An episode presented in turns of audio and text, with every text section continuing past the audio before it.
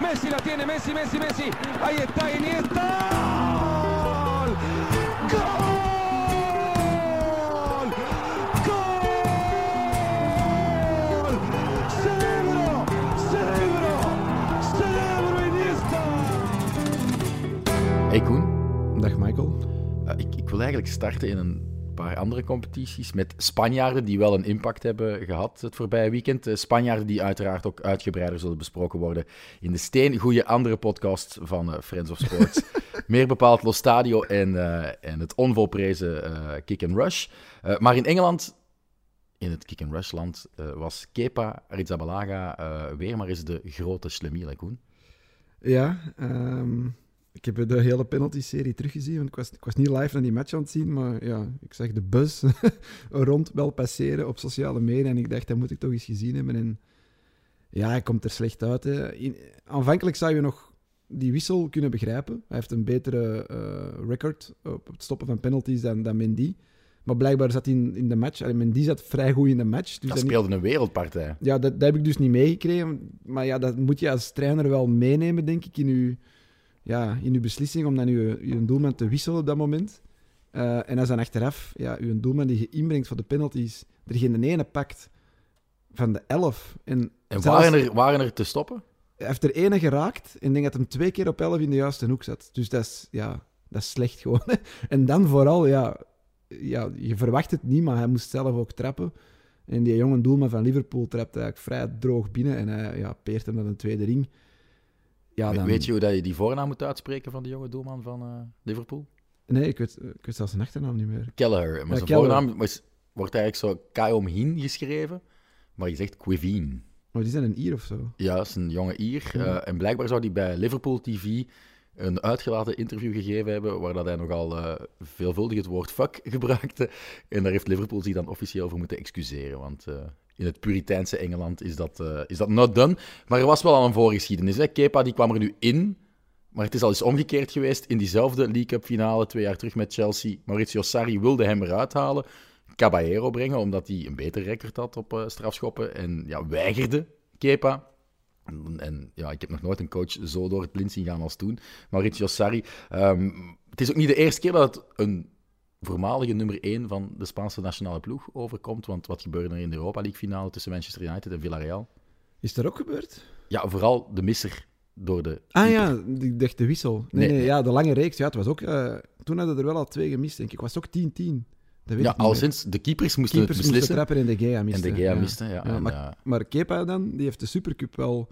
De penaltyreeks heeft hij er twee gestopt. ja, waaronder de tegen beslissende Villarreal. van... Dat is de reden dat, ja, Ja, waarschijnlijk. Tuchel ja. nu dacht van, ja, ik kan dat toch, ik ga hem brengen. Maar ik, Blijft bizar. Ik had het ook nog nooit gezien tot Van Galen tegen Ja, met ja, Krul. En, ik weet eh, eigenlijk niet, misschien moeten, moeten onze kijkers, zeg ik, onze luisteraars, eh, misschien eens uitzoeken of er voor Van Gaal dergelijke dingen al op het hoogste niveau Iedereen wil een. Van Gaaltje doen, maar uiteindelijk is het alleen goed uitgepakt bij Van Gaal. Ja, dat gebeurt wel vaak bij Louis, King Louis. Eh, in Italië was er eh, een topper tussen Lazio en Napoli. Napoli kwam op voorsprong via Insigne. Dat interesseert ons niet. Het was wel tegen de gang in, eh, van het spel. Maar dan gooide diezelfde Maurizio Sarri, waar ik het net over had, de tiener Fenio in het veld. 34 jaar jong, Pedro Rodriguez Ledesma uit Tenerife. En die was onwaarschijnlijk sterk. Ik deed die match voor 11. Ehm, ik dacht echt, die is herboren. Die heeft zijn tweede jeugd gevonden. Eh, die dwong de Napoli-keeper meerdere keren ja, tot een moeilijke redding. En ook altijd met zijn mindere voet, wat ik heel straf vond. vond. En dan, dan ja, de goal zelf, die heb je gezien ondertussen. De Hè. Weergaloos op de slof genomen. Pakken bal. wel, denk ik. Ja, ziet hem wel laat komen, maar raakt hij wel Ja, ja. zuiver.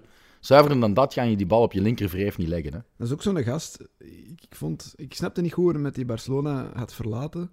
Ik denk, als je die een contract voor het leven had gegeven, had hij gewoon getekend. En, Maar er werd wel een beetje op neergekeken. hè. ja, maar Omdat de want- andere spelers in zijn team meer talent hadden, was ja, hij kan lopen. Maar achteraf gezien, die scoorde wel in Champions League finales. Die, scoorde, die heeft volgens mij in elke competitie waarin Ja, Barcelona... zes. Ja, altijd In gescoord. één seizoen. Dat is volgens mij ook Dat de enige record, de speler enige ooit. speler die Ja. dat ooit gedaan heeft. Dus die, die stond er wel altijd. En ik denk dat hij nog perfect had geweest ook. Bijvoorbeeld zelfs in het MSN-tijdperk om die als backup te hebben. Ehm, maar bon, ja, hij, is, hij is vertrokken en hij heeft We zijn dan uiteindelijk van Chelsea naar Roma naar Lazio. Ja, ja. Dus is ook de eerste in carrière. 40 jaar die die gevoelige overstap maakte. En dan van- scoren. En scoren eh. ah, nee, Nee, het was niet tegen Roma, Ja, het, was, het was tegen Napoli. Maar hij scoorde zijn achtste al eh, van de campagne. Dat zijn er drie meer dan vorig jaar bij, bij AS Roma. En er zijn er wel nog wat wedstrijden te gaan. Zou hè, Luis Enrique in een nostalgische bui hem misschien nog durven oproepen? Dat denk ik niet. Dat lijkt me heel Ik zou het hem wel gunnen, want Ik moet zeggen, ik was een heeft een grote gunfactor, hè, Pedro? Tuurlijk, je, je, je gunt die jongen alles. Ik zeg het, ik vind het jammer dat hij op een gegeven moment eh, zomaar vertrok bij Barcelona, maar ja, dat denk ik nu toch niet. Ik, moest, allee, ik was eerlijk gezegd al bijna een beetje vergeten dat hij nog, eh, dat hij nog profvoetballer was. En dat is dan in de Serie A en scoort nog in grote matchen. Dus Hij is ook geen echt jeugdproduct van Barcelona op zijn zeventiende daar beland. Weet je ook nog wie hij verving op zijn debuut? Niet voor het eerste elftal, maar voor Barça B? goh, wat een moeilijke vraag. Met een link naar onder andere Eupen, zei het zeer kort. Eh, Adriano. Die- nee, want Adriano zat ook niet in de jeugd van Barça. Die, die heeft ook nooit bij Barça B gespeeld. Die kwam van Sevilla. Vasquez. Ja, Victor Vasquez eh, verving hij. Op zijn eh, profdebuut was dat voor, voor Pedro begin jaren 2000. Ehm, de match lijkt dan gedaan. 1-1 tussen Lazio en Napoli. Dat was ook het minste wat Lazio verdiende. Ehm, maar dat was buiten Fabian Ruiz gerekend. Die legt aan van aan de halve maan in de 94e minuut. eh, Streelt de bal echt ja, zwanger van effect. Eh, prachtige goal. En dan toch een Betico die aan het feest was dit weekend. Want hij komt van eh, Betis. Er wordt nu wel gefluisterd dat hij heel graag zou terugkeren naar Spanje. En niet naar een van de Sevillaanse clubs, maar naar Real Madrid. Dan denk ik wel, als hij dat wil, als hij dat ook kan, misschien is er Dani Ceballos bellen. Of dat een goed idee is. Of Mhm. schat je Fabian Ruiz wel nog hoger in? Goh, ik moet zeggen dat ik eh, niet heel veel naar de Serie A kijk. Maar is wel international ook. Hè? Ja, ja, ik heb, ja, ik heb hem We herinneren ook nog zijn regelmatig geweldige invalbeurt tegen Duitsland, hè? die afstraffing. Hij geeft een 6-0. hat aan assist. Ja, ja. Eh, het is, het is eh, een, een apart profiel, een goede voetballer. De Soort- linkspoot ook. Een soort box-to-box. Ja, ik weet het niet. Eh, ja, knappe goal wel, maar ik vind nu wel dat we al heel lang bezig zijn over Voilà, we gaan- niet Spaans gerelateerde een- match. Een uitgebreid brugje naar, eh, ja, toch voor mij de belangrijkste affiche van het weekend in Spanje. Eh, en dat is El Gran Derby tussen Sevilla en Betis in het Sanchez Pizjuan. Eh, Sevilla won met eh, 2-1. Ik ga hier even een hot take de lucht in gooien, Koen. Maar eigenlijk heb ik geen recht van spreken, want ik ben nog nooit op Anfield geweest. Ben jij er al eens gepasseerd? Nee.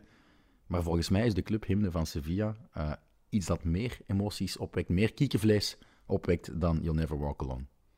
Zou dat kunnen? Mm, Of is dat ja, compleet van de stadion naar dat Capella zingt, maar natuurlijk op Liverpool zijn het volgens mij nog meer mensen en zal het wellicht nog luider zijn. Eh, Maar dat zingen ze ook tegenwoordig overal, dus ik ben dat nummer ook gewoon kotsmuug. Ja, dat, dat is het beetje het, eh, het probleem van Liverpool, dat hun, hun lied gepikt is door Jan en Alleman, terwijl van Sevilla, dat is echt een clublied met ja, tekst die Het is ook nog niet zo oud, hè, dat clublied bestaat eh, van hè? 2005. En ook, dat, dat is gebaseerd, dat ritme is gewoon gebaseerd op het klappen eh, van de fans in de tribune in een bepaald ja, patroon. En ja, als je dat ook zag in de 88e minuut, toen het nog eh, eh, 2-0 stond, hè, dat de goal van Canalis moest nog vallen, dan namen ze dat opnieuw over a cappella, hè, heel dat stadion. Hè. Dat Dus was ik vond dat wel, ik vond dat wel geweldig. wel, ehm, ja, bleef maar babbelen en dan op een gegeven moment zweeg je toch. En dan dacht ik, oef. Want Ja, ik lied heb was al keer, ik ja, heb twee keer ge, eh, Je hebt het gestopt met gezegd, maar het, het lied was al ik weet niet hoe lang bezig. En ik dacht, gaat hij nu blijven, die opstelling eh, af, afratelen? Of, eh, gaat Ja, oké, ja, met moet wel even de, de wedstrijd kaderen. Maar dan dacht ik, ja, nu is het echt al goed vertrokken. Ik ga gewoon eens 20 seconden zwijgen.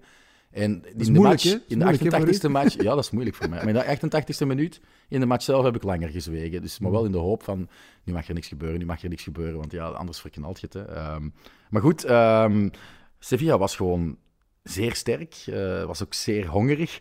Eh, ik had eigenlijk wel meer verwacht van Betis in deze derby.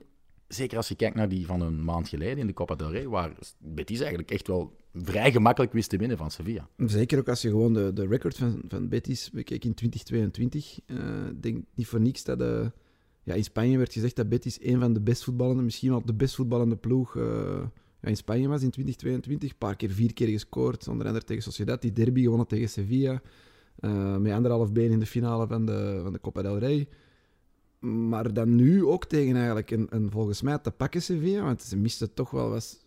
Ja, Koundé was er niet bij sleutelspelers, ook Campos. Zelfs Fernando- eh, Fernando Carlos kon maar 45 minuten spelen. Fernando moest centraal achteraan Ja. depaneren. En in de tweede helft stond Goudelje daar ook nog eens naast. Ook juist, ja. En, en Jesus Navas stond voor het eerst sinds oktober Mhm. of zoiets aan de aftrap. Dus het was wel, denk ik, het moment om, om iets te gaan winnen en ze te pakken. En dat ze dan zo worden weggeblazen in de eerste helft. Ik denk dat, ik denk dat niet veel waarnemers of volgers van het Spaans voetbal dat hadden verwacht. nee, dus dat was wel... ja, Eenrichtingsverkeer, hè? Ja, die eerste klas daarnet, eerste 11 minuten, 92% balbezit, Ja, ja. 91% Na balbezit. 10 minuten 90% En er waren al twee penaltygevallen geweest. Al een schot dat was afgeblokt, een schot dat was, was eh, gestopt. Dus het hier vaak wel- over, over Lopetegui gehad als de bangerik, als een beetje de Ja. angsthaas. Maar nu ja, heeft ervoor gezorgd dat hij als ja, hongerige hyena's aan die wedstrijd starten. Hè. Rakitic die leek terug 18 jaar. Ja, maar hij heeft blijkbaar achteraf eh, gezegd op de persconferentie dat, eh, dat hij vreesde dat ze het geen hele match zouden volhouden. Dus dat ze wel met een bonus aan minuut 60 moesten geraken.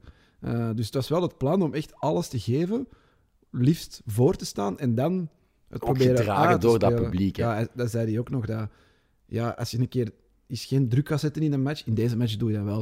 Of als je een keer een spurt dat je denkt, laat de bal even gaan, in deze match gaat Ja, iedereen plooit zich dubbel, iedereen, eh, Iedereen plooit zich dubbel. vecht tegen de verzuring. ehm, maar omwille van de tactiek die ze hebben gespeeld, en ik zei het daarnet al, you never walk alone, ik had ook wel een beetje de indruk in die eerste helft dat ik naar Liverpool aan het kijken was en niet naar, eh niet naar Qua Sevilla. intensiteit Ja. bedoel je. Ja, ja. En hoog druk zetten, vastpinnen. Ehm en Maar Eziri, en een paar eh, snedige, scherpe tackles als spits gedaan. Ja, je bent eigenlijk als spits altijd de eerste verdediger. En, en ik vond die wel zeer hard werken. Maar wie stak er dan echt bovenuit? En dat had ik ook op voorhand niet kunnen voorspellen. Dat was Tecatito. Hè? Ja, dat was voor mij ook wel een, eh, een openbaring. Ik had u nu wel al een paar keer zien spelen, maar ehm, ja, nu, nu stak hij er echt bovenuit. Dat was Technisch straf. 45 minuten lang. En ook bij momenten in de tweede helft, ja, gewoon de beste speler op het veld. Wat hij doet bij die 1-0, of eh, bij de penaltyfase die Mhm. naar de 1-0 leidt, ja, dat is wel de grote brug. Dat balken over Bartra in de rug, dat, dat is technisch gezien echt Ja, het was over Victor. Ruiz. eh, Oh, Victor ja, Ruiz, sorry. Bartra verknalt het dan in dat duel. Ja, mee, ja. En dan Bravo verknalt het nog verknalt meer. het helemaal. Ehm, maar nee, die was inderdaad eh, vrij indrukwekkend. Dat is een maar je zegt wel, hè? ja, die intensiteit en die druk, dat was, dat was indrukwekkend. Maar dat had dan ook wel een rode kaart kunnen opleveren voor Acuna in de eerste helft. Wat we hadden gezegd nog vooraf, Mhm. wat Betis had gedaan in de heenmatch. Ja, te gretig, te gretig willen zijn, te, te hyped. En ja, eigenlijk had Acuna gewoon voor de rust, voor die tackle op Fekir rood moeten krijgen, toch? Ja, Fekir heeft uiteindelijk ook de wedstrijd moeten staken, niet meteen. Eh, we waren ook al Papo Gomez bij Sevilla dan kwijt met blessure. Dus eh, Ook dat nog, juist. dat is ook typisch voor dat duel, denk ik. Dat dan de mooi weervoetballers tussen aanhalingstekens ja, wel eh, nog hardere trappen incasseren maar dan die- anders. bij Fekir is het echt wel... Ja, als je dat gaat dat is toelaten... het, het, het Zwitsers knipmes. Hè, Ja, dat is een vrijgeleide om gewoon in elke derby nu te zeggen: pak de beste speler aan de tegenpartij, maait hij gewoon onderuit en je krijgt geel. Ja, eh, Fekir kon er dus eh, niet echt eh, bovenuit stijgen. Eh, die Acuna, we hebben hem net ja, een beetje afgeschilderd als een, als een gevaarlijke gek in verdedigend opzicht. Maar in aanvallend opzicht is die wel. Dat is een Jeromeke, dat is een, een, een man die een goede voorste in huis heeft. Hij heeft ook in de eerste match een geweldige goal gemaakt, een streep met links. En als die de lijn afgaat en je komt hem tegen, je knalt er tegenaan, maar je vliegt gewoon drie meter opzij. Terwijl dat niet de grootste is. Hè? Nee, nee, fysiek indrukwekkende speler, maar ehm, ja, ik zeg het, hij was toch net iets te, te gretig, iets te, ja, te hard gericht op, eh op Ja, die, had wel eh, iets bij zijn ontbijt gedaan in de cornflakes, waardoor dat hij... eh, Zo leek het wel. Ja, dat wou ik ja. niet gezegd hebben, maar zo leek het wel. Ja, die Ja, echt, de oudjes vielen ook in positief opzicht op. Ik heb Rakitic al vernoemd. Jesus Navas, lange tijd geblesseerd geweest. Die viel ook niet door de mand op zijn positie. En dan viel Joaquin voor, voor Fekir in in de tweede helft. Die speelde zijn 26e en ja, mogelijk laatste Grand Derby, tenzij ze nog in Europa tegen elkaar komen. Ik vond hem wel goed invallen, zeker voor een 40-jarige. Ja, ik vind, ik vind straf dat hij in zo'n match nog, nog een volledige helft, ik kan niet zeggen mee kan, maar zelfs nog een van de betere, zeker op ervaring terend, eh, betere spelers op dat veld is. Dat vond ik wel, eh, dat vond ik wel opvallend. Mhm. Mijn chouchou eh, Canales kwam er niet uit. hè. Die werd volledig Nee, maar ik wou nog wel één ander oudje aanhalen die daar vrij onverwacht toch in de basis de, de doelman van Betis. Ja, die viel toch wel fameus door de mand. Ja, ja, Bij beide goals. goals heeft hij Ja. boter op zijn hoofd. Ja, en ik snapte niet waarom dat je doelman wisselt voor zo'n match. Terwijl, Want de ja, andere... De, de, Rui Silva speelde niet slecht hè, de voorbije weken. Dus Dat ik vond het toch ook een vreemde beslissing. ja. Maar ik denk dat Pellegrini zoiets had van, ja, ik ken Claudio Bravo, we zijn allebei Chilenen. Hij is natuurlijk iemand die heel veel heeft meegemaakt in zijn carrière. Lange tijd bij Man City, lange tijd bij Barcelona. De absolute topduels eh afgehaspeld. Tja. En dan denkende, ja, dat denken coaches dikwijls. En ik vind dat een foute eh, denkoefening. Omwille van wat hij in zijn verleden eh, heeft meegemaakt, zal hij vandaag misschien net iets minder ja, met een ei in zijn broek kiepen. En misschien de Portugees, die wel wat jonger is, die uiteindelijk ja, na Granada nu één stapje hoger gezet heeft, maar nooit bij een absolute topclub heeft gespeeld. Dat zal de redenering geweest zijn van Pellegrini. Maar ik volg je wel dat was niet de een foute redenering Ja, het was was. niet de moment, zoals het ook eh, in, in die match van Chelsea niet de moment was om van doelman te wisselen voor die penaltyreeks. Was het nu bij, bij Real Betis absoluut niet de moment om van, van doelman te wisselen. Dus ik vond dat een vrij ja, merkwaardige beslissing van toch een ervaren Mhm. en ja, bejubelde trainer ook hier door ons. Om in zo'n match dat te doen. En het pakt gewoon keislicht uit. Want Maar het, het contrast tussen die, die twee coaches vind ik wel geweldig. Eh, eh, ze hebben elkaar geknuffeld, ze hebben eh, heel veel complimenten uitgedeeld na de match. Dat kan je ook verwachten van Pellegrini, want die heeft een soort grandeur. Die, die blijft ook constant rustig. Er zijn akkefietjes tot en met geweest in de eerste 20, 25 minuten. Lopetegui die heeft ja, 4, 95 minuten heel een tijd die zijn technische zone verlaten. Is aan het roepen, is aan het schreeuwen, is richtlijnen aan het geven Ja, op de momenten dat het spel stil ligt. ah, de match uitgelaten. Ja, ja en, en Pellegrini die staat er gewoon bij en die kijkt er. Misschien net te weinig betrokkenheid lijkt het eh, soms wel, maar het is wel een goede trainer. Ehm, ik vond het wel ook eh, zeer leuk dat de twaalfde man zich deze keer wel gedroeg. Hè, dat er geen projectielen gegooid werd. Ik heb ook geen verhalen gehoord van supporters die eh, met elkaar gevochten hebben of zo. Ze zaten daar wel mooi afgescheiden van elkaar. Maar we hebben ook beelden gezien dat ze toch ook tussen elkaar Ja, kunnen zitten in zeggen, een Sevilla. kind, een, een jong, een jong kind hè, de- dat met een Betis-shirt tussen de Ja. Sevilla-fans zit, dat is toch straf dat dat in zo'n beladen derby... nou, Ik, ik zou het in de Antwerpen-Beerschot niet... Dat, dat kan niet, hè, Nee, daar gooien ze vuurpijlen in mekaars vak. Ja. Dus, eh, Nee, maar ja, oké, je zou nog kunnen zeggen, naar een kind toe doe je niks, maar dat dat kan, dat dat kind ook zoiets heeft. Ik kan hier met een Betis-shirt in het vak van Sevilla zitten en naar de derby kijken en niemand gaat mij iets doen. Ik vind dat, ik vind dat mooi dat dat nog kan. Ja, dat is ja, echte, echte juiste voetbalcultuur. hè. Ehm, ik heb ook wel wat, misschien te hard op diezelfde nagel geklopt online, door te zeggen dat er iets te weinig aandacht is voor dit. Oh, nee, viel wel, viel wel mee. Nee, maar heb ik gelijk, want uiteindelijk in België, geen kat ligt daarvan wakker. En dat is wel een beetje jammer, want het zijn wel twee traditieclubs die al jaren op het hoogste niveau in Spanje meedoen. Sevilla doet ook al jaren mee in Europa. Eh, en het brengt altijd wel iets. Hè. Je kan op voorhand zeggen, dit wordt wel een leuke of een interessante of een wedstrijd die eh, iets gaat opleveren. Een, ik zal niet altijd zeggen dat het voetbal mooi is. Soms is het meer vechten dan voetbal, maar het is altijd wel een kijkstuk. Ja, maar ik, ik, ik snapte jouw woede, maar je hebt het misschien inderdaad te veel willen benadrukken. Maar langs de andere kant, het blijft... En nu, nu geeft dat een vertekend beeld, want ze stonden 2 en 3. Het blijft wel maar Sevilla en maar Real Betis. Dat is niet ja, van dezelfde grootorde als ik zeg maar iets, de Manchester Derby. Of Nee, oké, maar we moeten het niet gaan vergelijken met vroeger Lira Lierse. eh, ik bedoel, dat kan je toch niet vergelijken met elkaar. Hoe bedoel je? Lira tegen Lierse SK, mochten die ooit tegen elkaar hebben gespeeld eh, in de beker of zo? Want Nee, tuurlijk nooit... niet, tuurlijk niet. Dit is toch nog een grootorde van... Maar ja, Tuurlijk, tuurlijk, maar... Het is geen ook- metropool zoals Brussel, Sevilla, maar er zitten wel 40.000 man in het Sanchez Pizjuan en in Benito Villamarin zit 60.000 man. Hè, dus dat is 100.000 man uiteindelijk dat daar toch mee bezig is. Hè.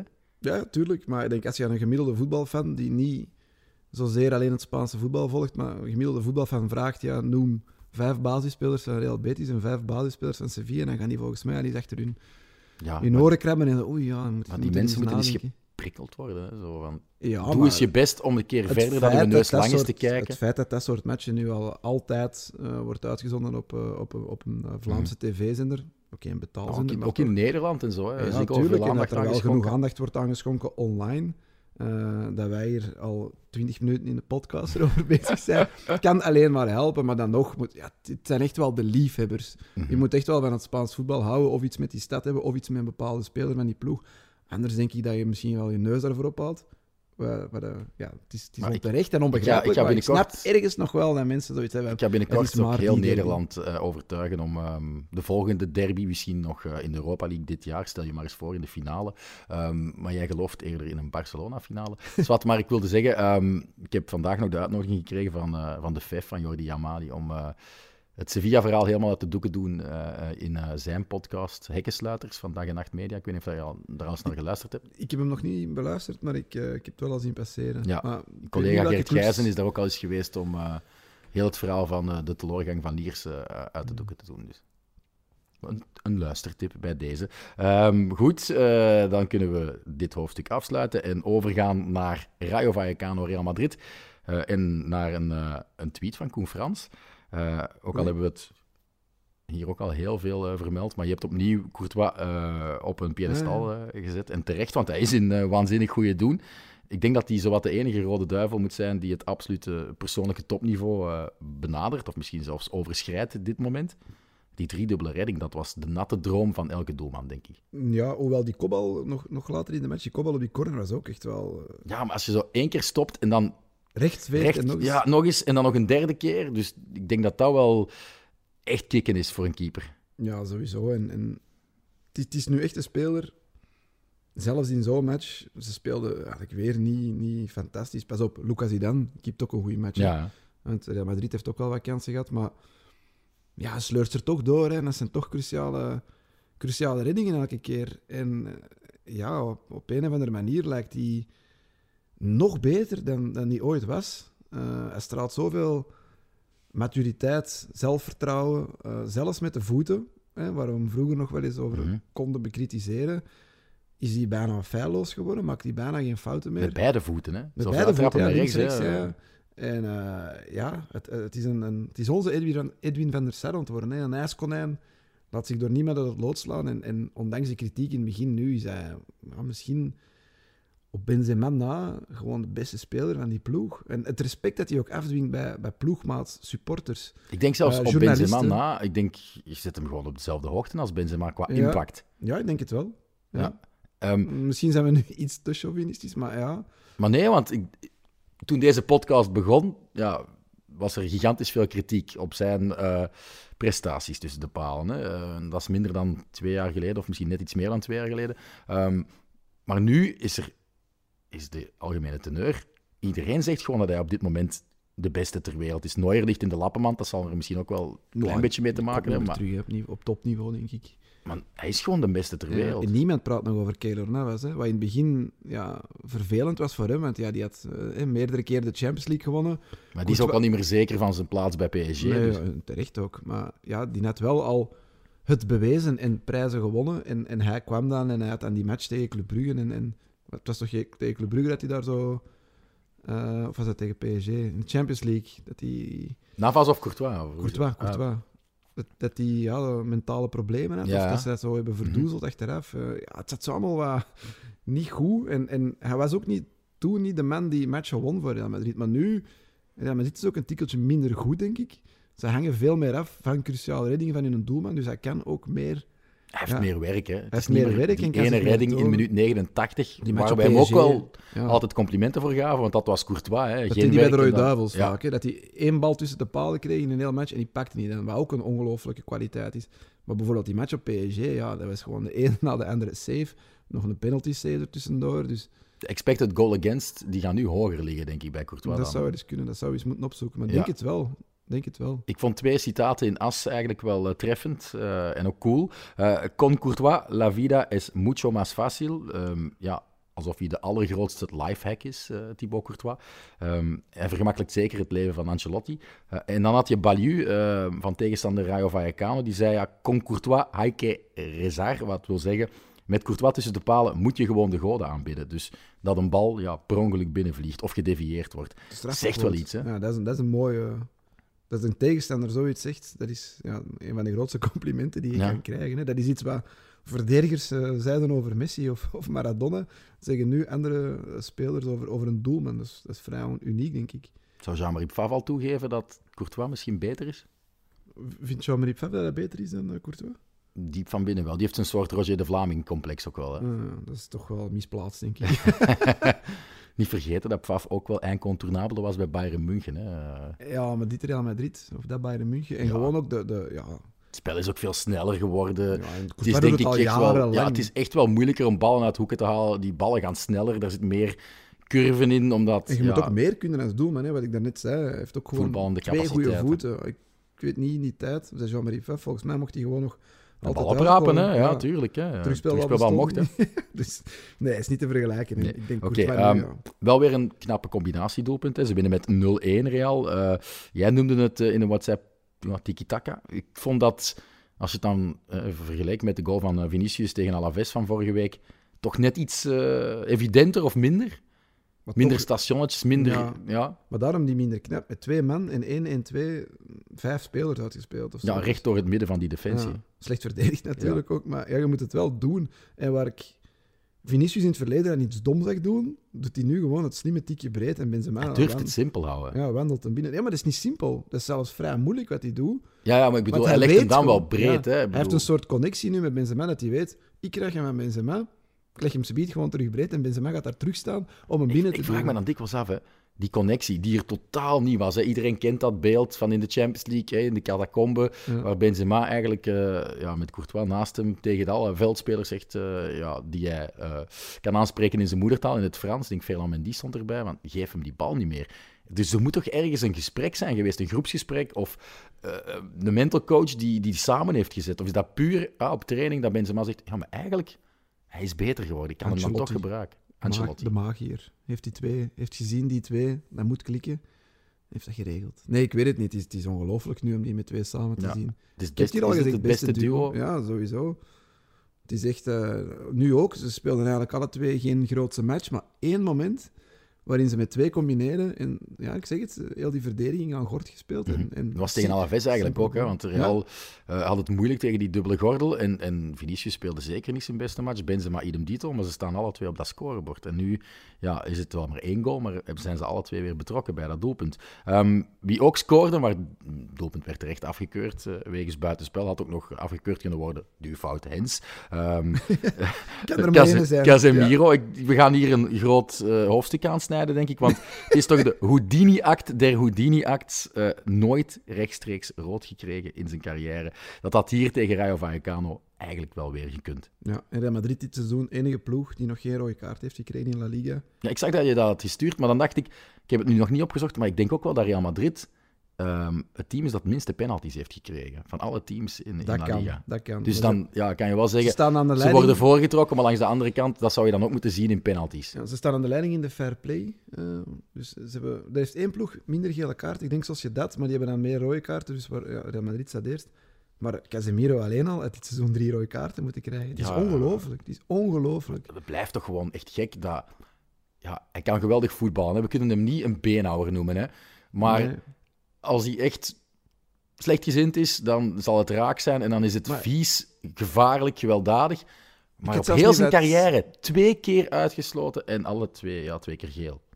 Ja, ik, ik weet zelfs niet wat echt vilijn of slechtgezind is. Ik denk dat het soms ook gewoon pure...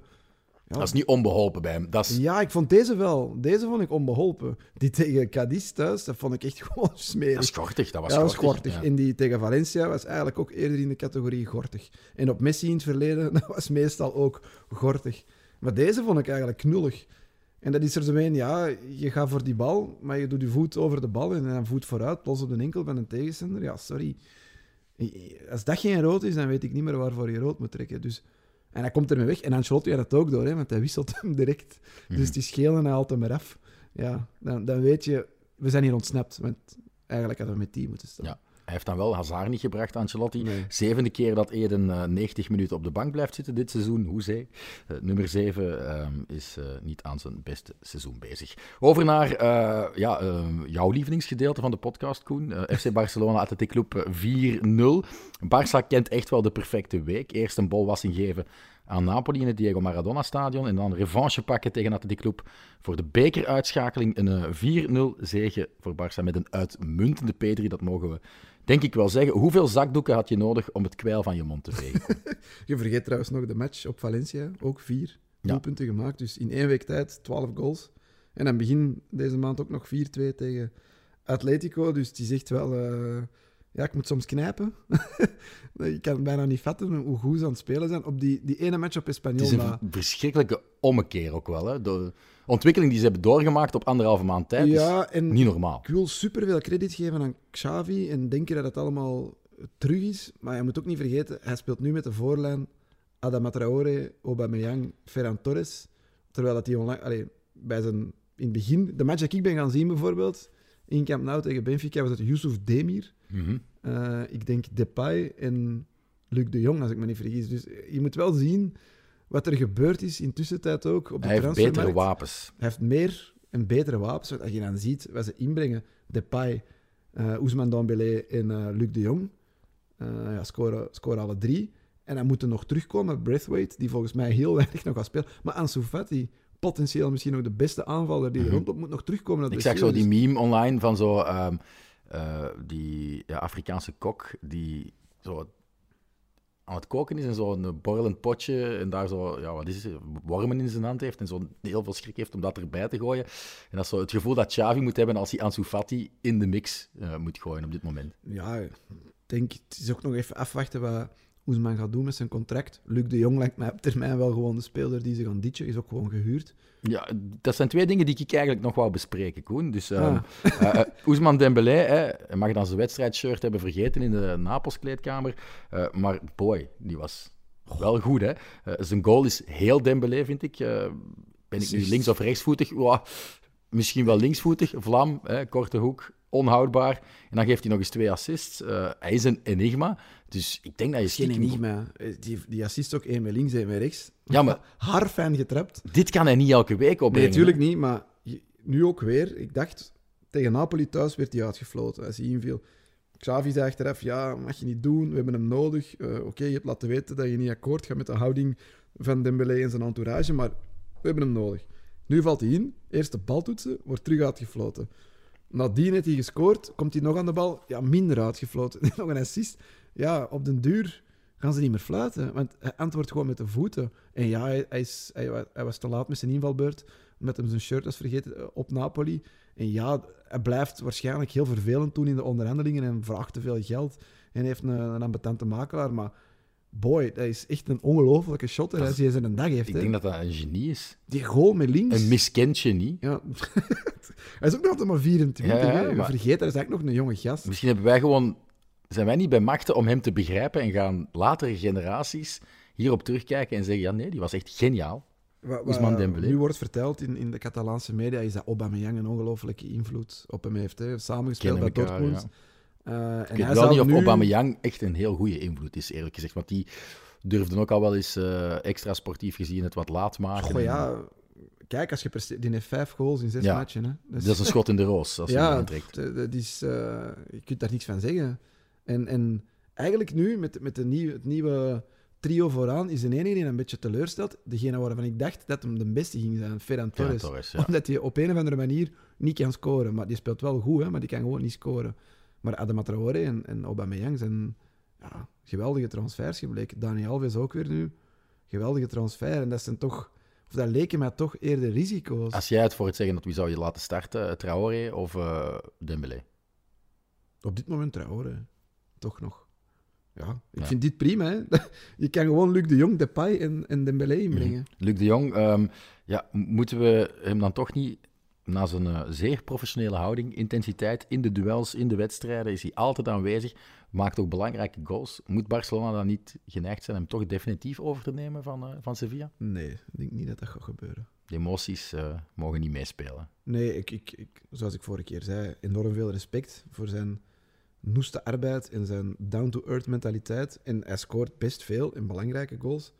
Maar ja, als je al die aanvallers ter beschikking hebt, dan is Luc de Jong uw laatste redmiddel. En, en misschien als ze zo'n pinch hitter, zo'n lange, wel nodig hebben als backup, maar, maar ik, ik weet het toch niet. Ja, um, um, maar ik hebben... begon eigenlijk met de vraag: hoe Pedri, heb je voilà. bij Pedri? ik wilde net zeggen, ja. we moeten eigenlijk nog over, over Pedri uh, babbelen. Want jij, ja, ik, uh, jij mag er wel trots op zijn dat je Pedri live aan het werk hebt gezien. Nog voor hij bij het brede publiek bekend foto, uh, is geraakt. Want je was ooit op Las Palmas. Ja, ik heb de foto nog eens opgezocht. december 2019, dus, dus ruim twee jaar geleden.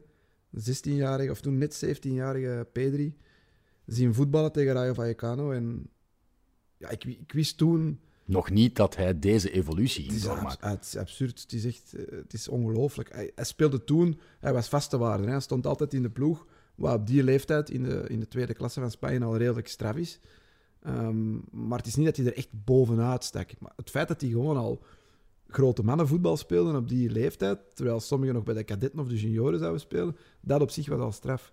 Maar wat hij nu, ook na die, na die periode van inactiviteit, na dat slopend seizoen met plus 70 matchen, vorig jaar, wat hij nu toont, is... is Hij is eh, nog beter geworden. Hij is, nog, is, eh, hij is nog doeltreffender in zijn dribbles. Ehm, ik vind hem meer durf tonen ook dan, dan in zijn eerste seizoen.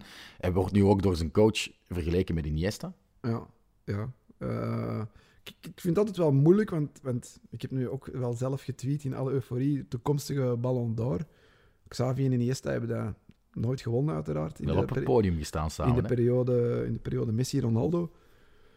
Maar ik vind dat moeilijk, want hij is nu zo goed. En, en Xavi en Iniesta waren absoluut nog niet zo goed op die leeftijd. Dat is gewoon een feit. Mhm. Die mannen zijn pas echt wereldtop geworden als ze al 4, 25 waren. In het begin, Ja, ik ja, denk ja, op, Xavi was ouder dan Iniesta. op 19-jarige leeftijd, volgens mij, waren dat zelfs geen onbetwiste Nee, nee, titularis. Xavi hè. zeker niet. Nee, eh. dus- dus wat dat hij nu doet- misschien. Pedri is, is, is redelijk ongezien. Busquets is er ook vrij jong ingekomen Mhm. onder Guardiola. Ik denk dat hij ook 19 of 20 was. Maar Pedri heeft zoveel meer dan Busquets.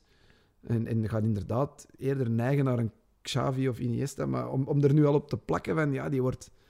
Hij is, hij is Minstens een speler waarvoor je naar het stadion komt. Hè. Ik heb het nog gedeeld vandaag, die dribbel hè, à la Riquelme, ehm, met het hakje door de benen van de tegenstander tegen de zijlijn. Ja. De supporters die recht staan en die Ja. bijna achterover vallen, in, in weten- vallen, want dit is wat we willen zien van een Barca-speler. Jij, jij deed Napoli, eh Lazio. Napoli.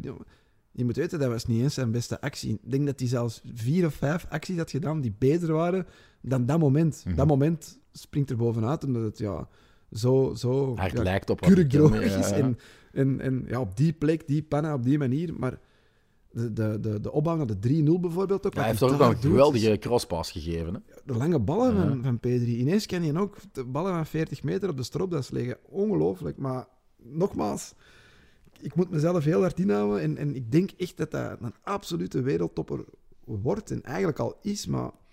Misschien, misschien is zijn groeicurve ook anders dan, dan bij die mannen dat ik daarnet zei. Misschien zit hij nu al Aan zijn top. En, al zijn top en en gaat, gaat ja, hij niet veel meer dalen. beter worden. Natuurlijk Ja. door, door ervaring, maturiteit, veel topmatchen op hoog niveau te spelen, finales, et cetera. Gaat hij nog beter worden?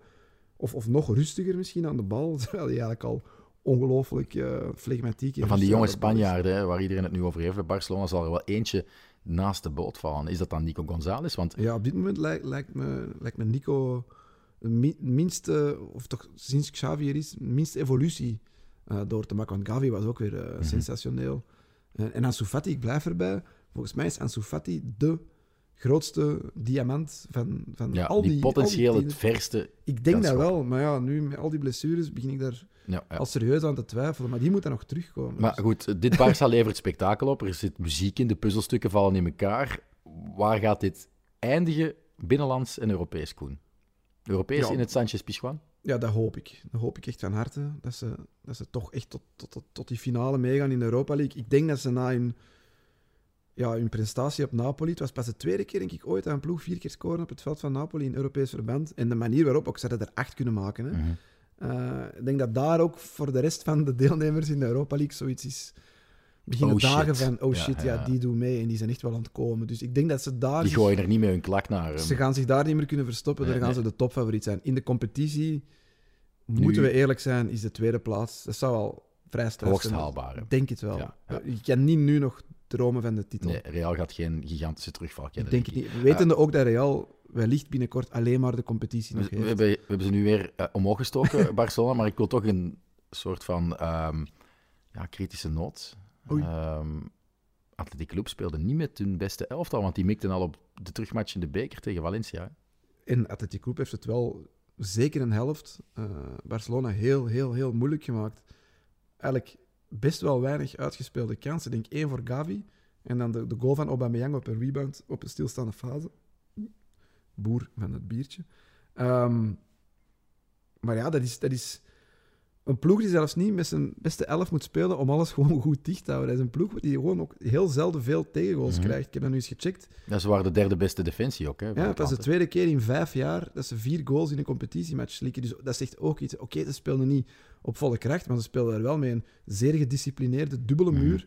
eh, waar echt heel moeilijk eh, gaatjes in te vinden waren. En op het moment dat ze de 2-0, 3-0 en 4-0 maken, zijn wel bijna alle, alle toppers wel nog ingevallen. Want ze Mhm. hebben nog wel Iñaki Williams. ja, de twee eh, Williams-broers ja. ingebracht en zo. Dus ik snap natuurlijk dat hun prioriteit ergens anders ligt, maar ja, de decompressie was wel heel groot. Ja, ik de snap het. Ze staan eigenlijk nog niet zo ver. Hè. Ik bedoel, ze Nee, kunnen maar- Europa League afdwingen via de competitie ook. Hè. Real Sociedad staat maar enkele punten voor en Villarreal eigenlijk ook. En dan zit je al dat, in dat- de dat je dan, als je ziet dat Barcelona aan het komen is, in vorm is, je moet naar Camp Nou en je speelt dan midweek die, die terugmatch in de halve finale van de beker, dan denk ik dat het wel Logisch ergens een ja. ja, ik kan dat wel begrijpen dat Marcelino dan zegt, we gaan niet al onze sterkhouders daar ja, opofferen of riskeren dat die een blessure oplopen. Ik snapte wel ergens dat ze mijn, mijn veredeld B-elftal... Ja. Pas op, er waren nog veel A-elftal Ja, ja, spelers. Raúl Garcia speelde. Eh Unai Simon stond tussen de palen, uiteraard.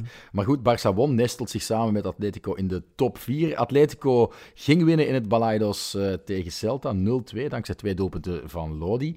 Die wat hoger mag spelen, heb ik de indruk nu, door de komst van eh, Reinildo. En het feit dat Carrasco ja, nog niet zijn allerbeste niveau heeft teruggevonden aan eh, een coronabesmetting. Ehm 9 op 9 voor Atletico, zowaar. Na zegens tegen Getafe, Osasuna en dus dit Celta. Het is de eerste keer dit seizoen dat de regerende landskampioen drie duels op rij wint. Eh, Het was en- wel een thuismatch. Je zei Balaidos, maar het was, het was in een Ah, was het in... eh, ah, ik Ja, dat... thuismatch. sorry, ja, ja, mijn excuses. Ik maar goed, de gekeken. 9 op 9 blijft wel. En wat daar opvallend aan is, is dat ehm ja, Oblak twee keer de nul heeft gehouden op de jongste drie wedstrijden. Ja, Dus, klopt. Eh, zou hem dat een boost geven? Is dat just what the doctor ordered? Ik denk het wel. En die, die 1-1 tegen Man United, daar, daartussenin, is ook eigenlijk niet... Hij geeft een vertekend beeld, want daar hadden ze ook eigenlijk perfect de nul kunnen houden. Daar spelen ze ook defensief best een goede Mhm. match. Defensief en offensief. Dus eh, ik heb het gevoel dat Atletico ook een, een beetje aan het komen is. En, eh daarmee In het Frans zeggen ze, ils ont franchi un cap. Eh, Dus ja, dat past eigenlijk wel bij wat Atletico nu heeft gedaan. Ze hebben toch die stap kunnen zetten, het slechte in het verleden achter zich gelaten. En nu kunnen ze verder werken naar ja, herstellen. Hè? Want ze moeten echt wel de fouten die ze hebben gemaakt herstellen. En wie weet is er dan wel nog een mooi Europese ja, ik avontuur denk een cruciale match nu is, is komend weekend. Ja, op Betis. Ja, en Betis is... Allee, ik wil het niet zeggen, want jij bent een grote fan, maar die zijn een beetje... Dat is niet, een, niet à la, à la Vallecano, het is minder dramatisch, maar er is een terugval. Er is een terugval bij Betis. En ik denk vooral ook dat dat wel ook een mentaal een opdoffer is, omdat je die derby verliest. ja, maar er waren ook al tekenen daarvoor. Ik vond bijvoorbeeld die terugmatch tegen Zenit, vond ik ook al Ja, maar een teken aan de wand. Sevilla speelde een even slechte terugmatch tegen eh, Dynamo Zagreb. Hè. Die verloren zelfs. Hè. Ja, oké. Oké, Betis verloor niet door een of andere beslissing van de scheidsrechter, net waar niemand echt iets... dat het even goed anders kunnen Ja. lopen en het was met de Russische ploeg was, Ja, voilà. niemand echt iets kon schelen. Maar, Maar je hebt gelijk dat die tegen Zenit inderdaad heel mak voor de dag kwamen. Ehm, maar om nu te zeggen dat het verval zo groot zal zijn als Real Sociedad, die helemaal zijn weggezakt, nu ook nee, weer... nee, eh, nee, nee. Dit- maar het is wel wat ik een beetje zag aankomen. Als er een ploeg uit die top 4 ging vallen, dan waren zij het wel. Ja. En ik zie het nog altijd wel Logisch gebeuren. redeneren is dat ook wel de juiste conclusie dat je op voorhand trekt. Maar ja, ik maar hoop jij bleef erbij. Ja, hè. Barcelona gaat eruit vallen en Betis ik, blijf nog altijd bij, ik blijf nog altijd bij mijn... eh, ik kan er moeilijk aanpassen. Hè. Barça wordt vijfde. En Betis blijft in de top 4. Maar ik denk dat, dat ja, maar dat heb ik niet gezegd. Hè. Ik heb gezegd Villarreal gaat eh, Ja, die zijn ook aan het Maar ik heb ook gezegd dat. Atletico kampioen ging worden. In Ja, dat gaat niet voorspelling. meer gebeuren. nee, maar ik denk, ik denk gewoon aan het einde van de rit, als de logica gerespecteerd wordt, dan, dan gaan Barça en Atletico misschien zelfs nog Sevilla bijbenen. Want Ja, je voelt die topteams. eh, Ik denk het wel. Die zijn aan het groeien. En, en Sevilla, die winnen nu wel de derby, maar daarvoor hadden ze denk ik maar één van hun laatste vijf competitiematchen gewonnen. En je zegt dan ook inderdaad die terugmatch in Europa League, waar ze ook echt slecht tegen Zagreb. Dus die zijn, die zijn aan het slabakken ook wel. En het is ergens ook wel gewoon logisch dat... Ja, slabakken, maar die eerste 45 minuten in een derby, Koen. Ja, ja. Als ze dat in andere wedstrijden kunnen opbrengen, dan... nee, maar dat eh, kunnen ze niet. Dat, ga je zien, dat gaat niet gebeuren, denk Nee. ik. En die gaan ook op twee gedachten gaan hinken. En... Ah, wel, dat is ook de reden dat ik blijf geloven dat Barcelona vijfde wordt. Omdat zij ook verder en verder Maar gaan ze hebben raken in een die bredere Europa League. kern dan, dan, Ja. dan Sevilla. Als je ziet wat Sevilla allemaal al nu uit de... Allee, die moeten dan met een middenvelder centraal achteraan gaan Over spelen. brede kernen gesproken. En je hebt er net al gezegd van ja, we kunnen eh Ousmane Dembélé inbrengen eh, met Ba- Barcelona en ook eh, Memphis en eh, Luc de Jong. Kijk eens wie dat Atletico in die wedstrijd heeft ingebracht. Ja. Suarez, Griezmann en Carrasco. Ja, klopt. Dus ja, ja. die heeft dan de meeste Barça heeft, ook nog. Barça heeft ook nog Frenkie ingebracht. Die zat ook op de bank. Ja, Dus- die zat ook op de bank inderdaad. Ja. Ah, wel, maar dat, dat- dat- ja. Maar nu is er een wedstrijd binnenkort. Hè. Je hebt Betis, dan een drieluik voor Atletico, thuis tegen Cadiz. eh, dat is niet dit eh, weekend, maar dan volgende week vrijdag al. Ehm, en dan de terugmatch tegen United. Ik ben trouwens een weddenschap aangegaan online met Brian Soares Duarte van Coolcast en Jelle Tak van de eh, Kick and Rush podcast dat de Europa League en de Champions League een Spaanse winnaar zal kennen. En bij de poll van Proximus Sports, uh, Proximus Pick Sports moeten we tegenwoordig zeggen, heb ik op Atletico gestemd als Champions League winnaar. Vind je me een dromer? Uh, ja.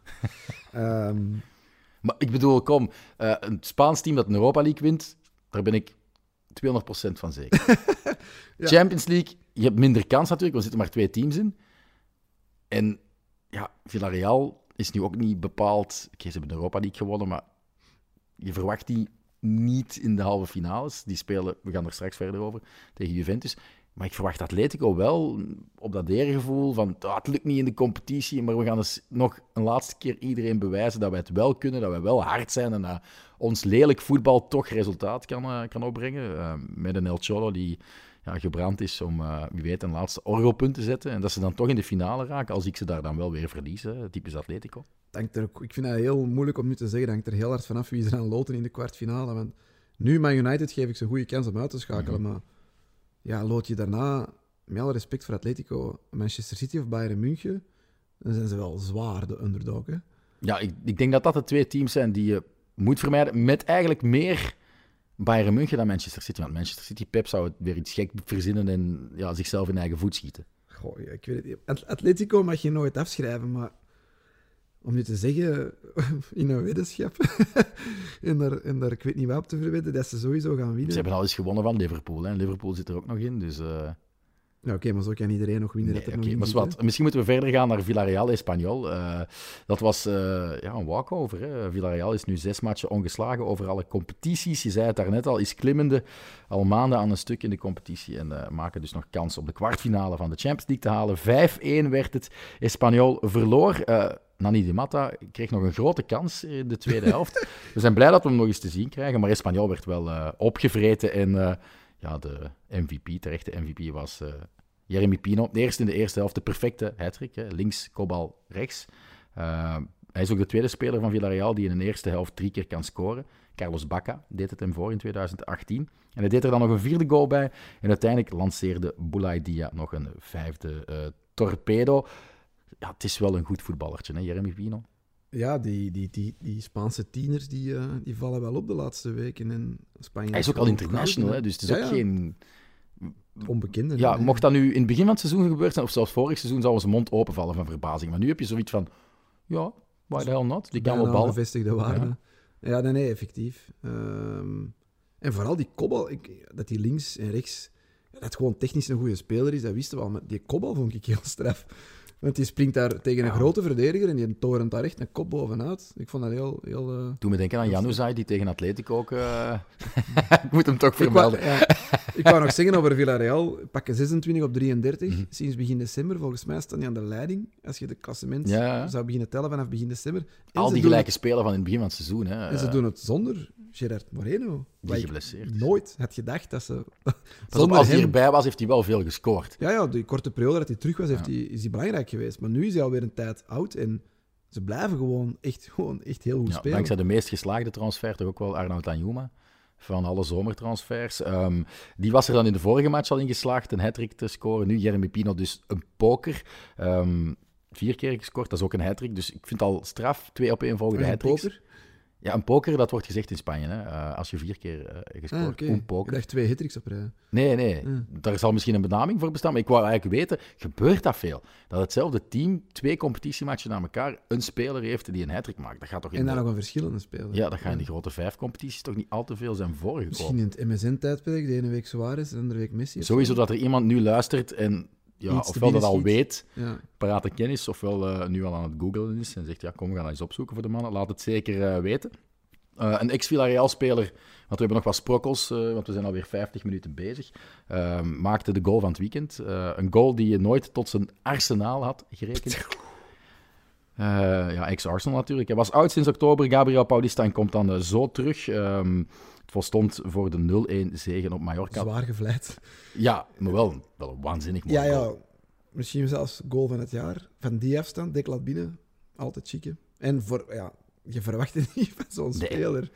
Het is echt, sorry, is een houten Moest klaas. nu Tony Kroos dat doen of zo, of, of, iemand met een goede afstandsschot, maar Gabriel, nee, dat, dat Hij is wel de voorbije jaren sterkhouder geworden bij, bij ja. Oké, okay. achterin, in defensief. Ja, ja uiteraard, niet... maar dat vind ik al straf, want ik, vond, ik was blij dat hij weg was bij Arsenal.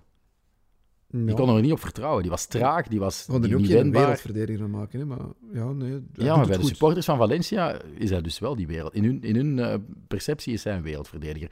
Eh, ja, je gevleid zei je. eh, ik vond ehm, op basis van de samenvatting Kubo toch weer een goede wedstrijd spelen voor, voor Ik Mallorca. denk dat de expected goals, volgens mij was dat 2,8 tegen 0,3 of zo.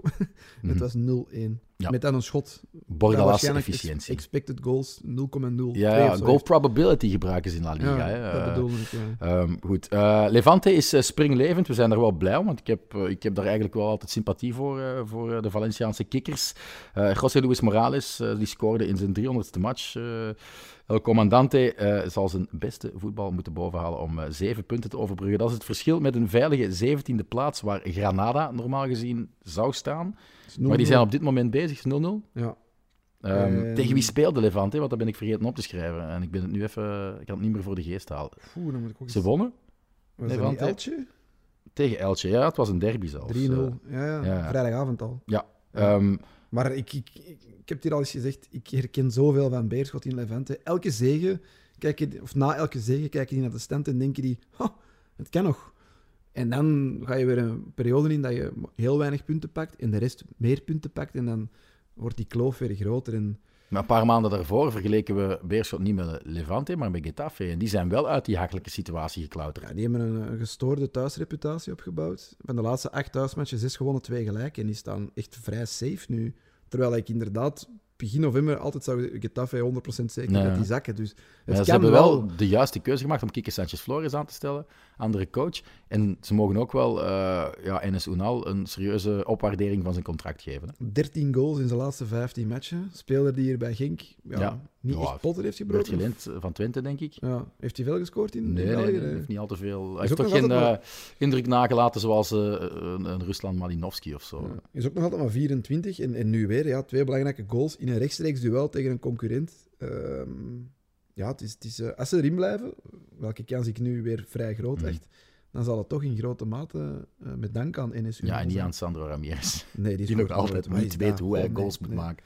Heeft nu ook een heel lelijk baardje. Lijkt zo'n beetje op Roberto Carlos. Ik denk ook dat ik dat zeg, dat hij wat is bijgekomen. Dat het wel opvalt.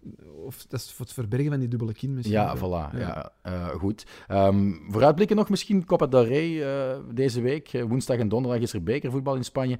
Valencia speelt thuis tegen eh Athletic Club. Dat hebben we al kort aangeraakt. Hè. Het is de ex-coach van Valencia, Marcelino, die graag ehm, ja, Valencia wil uitschakelen. De eerste ontmoeting was 1-1. En een dagje later speelt Betis tegen Rayo in het Benito Villamarin. Het won de heenmatch in het Vallecas met 1-2. Ik vermoed dat je verwacht dat Betis in de finale staat. Ja, dat lijkt me straf. Maar uitgoal stellen ook niet meer. Hè. Dus Nee. het kan nog wel, maar Betis, zelfs gezien uw mindere vorm nu, de, de vorm van een Vallecano is zo slecht dat, Ja. dat ik niet zie hoe dat ze dit nog gaan rechtrekken. De andere match ja, ligt helemaal open. Die ligt helemaal open, hè? ja. En gun ze het allebei. Valencia mag van mij die finale halen, Athletic Club ook. eh. Het is voor de uh, ja, uh, Meerwaardezoeker. Voilà. Wel een mooie affiche. Uh, er is ook woensdag nog een inhaalmatch tussen Real Sociedad en uh, Mallorca. Uh, Real Madrid bekant datzelfde Real Sociedad dan in het weekend. En dat is denk ik toch met Betis Atletico de affiche van speeldag 27. Zeker weten. Oké. Okay. Ga je dan naar kijken dan? Ik ga naar Betis Atletico kijken. Ik moet de kalender er eens bij nemen. Wie wanneer speelt. Ik denk zaterdag Real Madrid. En Betis Atletico is zondag, dacht ik. Wacht, want ik moet... Oh, kwart na vier is Barça op zondag. Dat wordt al lastig met de Antwerpse derby voor mijn werk. Maar Betis Atletico, dat lukt zondagavond. Real Madrid zaterdagavond tegen Sociedad, dat gaat lukken. Okay. Alaves Sevilla vrijdagavond, waarom niet? Oké, okay. en dan... Uh, Ook nog meepikken. Welke match doe je voor uh, 11? Ik doe geen Spaanse match uh, Oei, dit weekend. weer al een Italiaanse? Weer al een Italiaanse. Oké, okay, ik ga niet klagen. Uh, Heb je gepest of zo? Ja, Juri de Vuist, die geeft mij dat dan. Napoli-Milan, wie wil dat nu doen? Dat gaat alleen maar over de titel. Napoli-Milan, dat is wel een mooie match. dat is een mooie match, ja. ja. En dan doe ik um, Union Kortrijk. Ook, Ook een mooie match. Goed, dan kunnen we afronden. Hè. En dan horen Koen en ik elkaar opnieuw volgende week maandag of volgende week dinsdag ergens wanneer we opnemen voor een nieuwe Croquetta. Bedankt om te luisteren en tot de volgende keer.